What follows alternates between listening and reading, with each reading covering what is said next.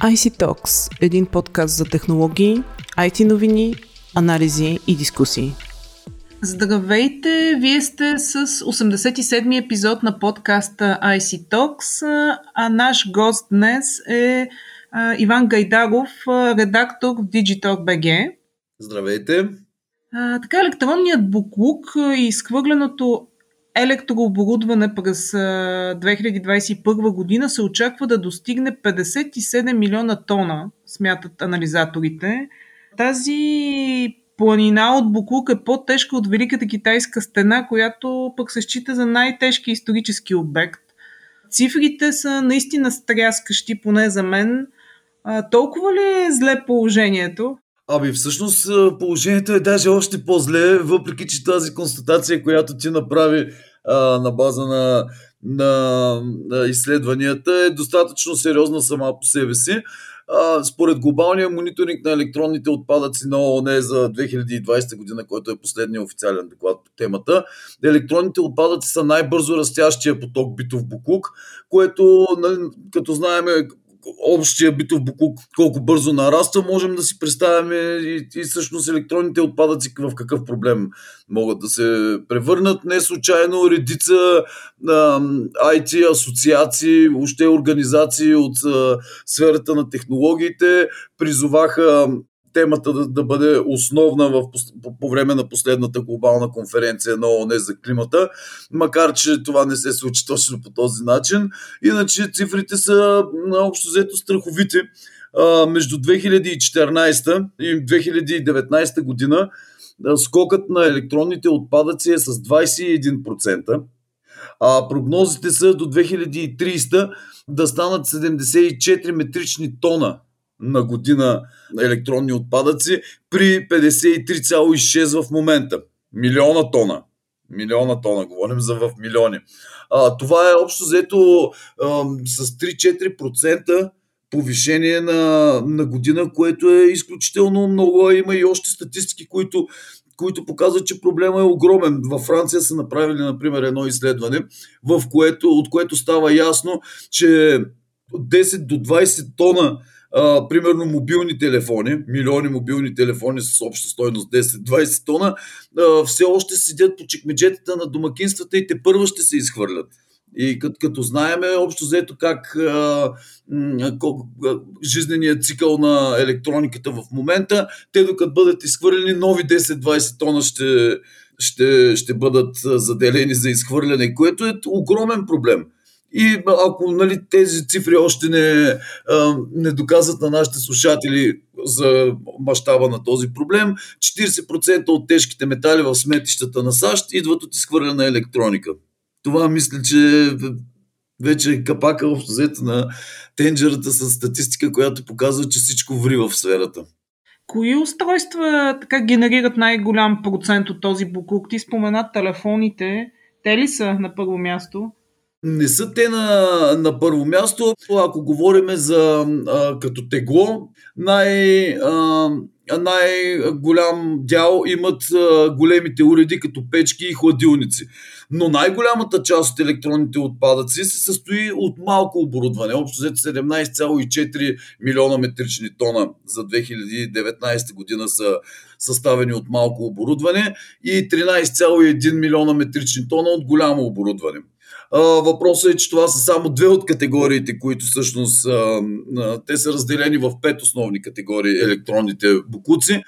Другите също дават своята лепта и общо взето средногодишното покачване при различните е между 3 и 7% за всяка една от категорията. Така че това е от негативната тенденция се наблюдава в абсолютно всички от тези пет основни категории на електронни отпадъци. А колко процента от този буклук се рециклира? Имаш ли представа? Статистиките показват, че масовото мнение е за около 40-50%, но реално последната общо взето официална статистика също от 2019, общия обем на електронните отпадъци, които са били правилно третирани и рециклирани е 17,4%. Всичко на всичко. Това е доста, доста малко. Изключително малко, като тук се намесват проблеми като сигурността на данните, когато става дума за устройства, въобще липсата на, на системи, на система добре подредена, която да обзето от изхвърлянето на устройството до рециклирането и повторното, повторната употреба на, на елементите в него а, липсват такива на много места и съответно трябва много работа да се свърши, за да може този процент да, да скочи. А 17,4% е смешен процент при положение, че а, средната стоеност на година е с а, 4% повишаване на общия глобалния брой на електронните отпадъци. А, интересно, кои държави са лидерите по буклук и кои по рециклиране? Европейския съюз е лидер по рециклиране. Рециклиране е общо взето 42,5% от електронните отпадъци, които са събрани по нормативния установения ред, се рециклират в Европейския съюз, но във всички останали географски райони е значително по-низко това количество. Примерно през 2019 Азия е на второ място с 11,7%. Значи това е на повече от три пъти по-малко. Северна и Южна Америка са с 9,4%, Океания с 8,8% и Африка е на последно място с 0,9% рециклиран отпадък от общото количество събран електронен отпадък. Когато говорим обаче за за генерирането на този отпадък, тук има един много интересен момент. Азия естествено е лидер с 24,9 милиона метрични тона а, но тя е лидер като общо взето като абсолютна стойност на Букука. А иначе, въпреки че приема най-много политики в посока борба с, електронния отпадък, Европа е лидер на глава от населението с 16,2 кг. Тоест, в Азия произвеждат най-много електронен буклук като обща стойност, докато Европа произвежда най-много електронен буклук на глава от населението добре рециклират държавите, някои от тях. Това ли е начина да се справят с проблема и въобще как успяват да се справят? И успяват ли? То, то, това всъщност е най-големия въпрос като гледаме тези цифри общо взето, ако трябва да отговорим съвсем кратко, не успяват, въпреки че усилия се полагат във всички посочени региони и то от доста време. Първото, първото подобно законодателство в Европейския съюз датира от 2012 година, например, като влиза в сила през 2016 докато в САЩ е още по-рано, през 2003 година Калифорния приема първия подобен закон, но и до момента не всички щати в САЩ реално имат подобно законодателство. Китай също приема 2009 година подобен, подобно законодателство, което влиза в сила от 2011 година. Пълно е и то с изключително така добре изглеждащи цели – но с оглед на това, че вече сме 10 години по-късно и виждаме какви са резултатите, а, мисля, че тази борба, която те водят, не е особено успешна, за което със, със сигурност има, има и причини и то много, но това пък, не спира а, общо взето и региони, и държави, и, и бизнес да, да инициират а, нови подходи към, към ограничаването на, електронния буклук. Има в Европейския съюз, разбира се, сме лидери в тази посока, може би защото генерираме най-много на глава от населението, но подобни, в, в тази посока е примерно изискванията на Европейската комисия за използването на едни и същи зарядни, защото те са огромна част също от а, своята си група електронни отпадъци. Също така големите европейски оператори като Deutsche Telekom, Orange, Телефоника и Telia разшириха схемата Eco Rating, която всъщност оценява доставчиците на, на смартфони, а, доколко техните апарати влияят, а, влияят на околната среда и при производството си, а след това и при изхвърлянето. Така че това е един пример за нали, така, обзето регулаторни опити от страна на самия бизнес.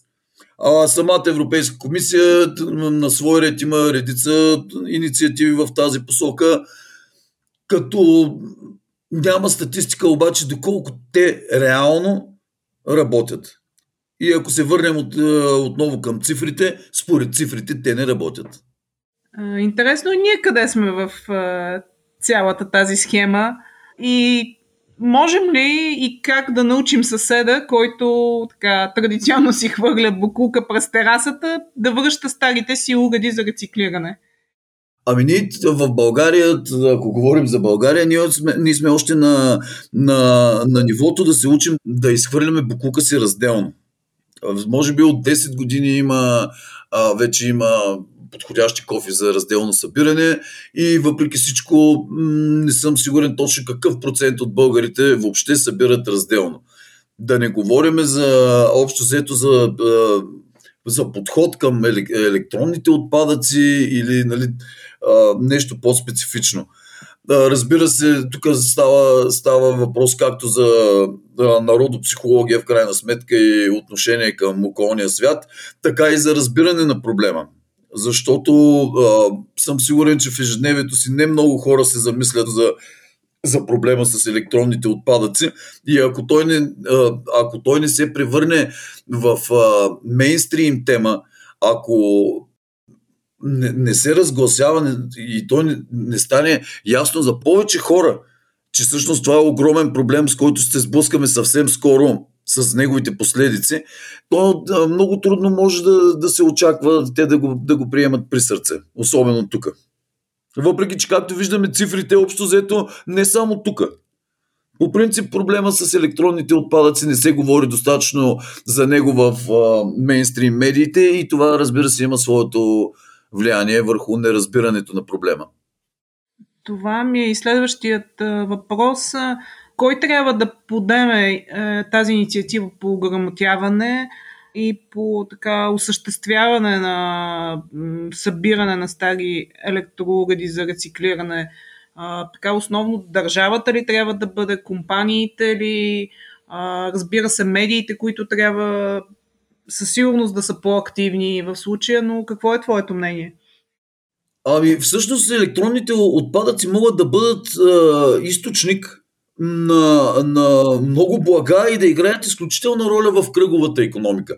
Те съдържат общо взето елементи като стомана, мед, алумини и много други материали, които могат да бъдат рециклирани и повторно използвани, като по този начин няма се стига и до повторното им добиване, нали, което вече дава добавена стойност на, на подобни политики. А, но за целта, както казах, трябва да, трябва да бъде изградена устойчива система за рециклиране – която да поема целият процес от изхвърлянето на уредите през тяхното прибиране, рециклирането им и, по, и повторното им оползотворяване.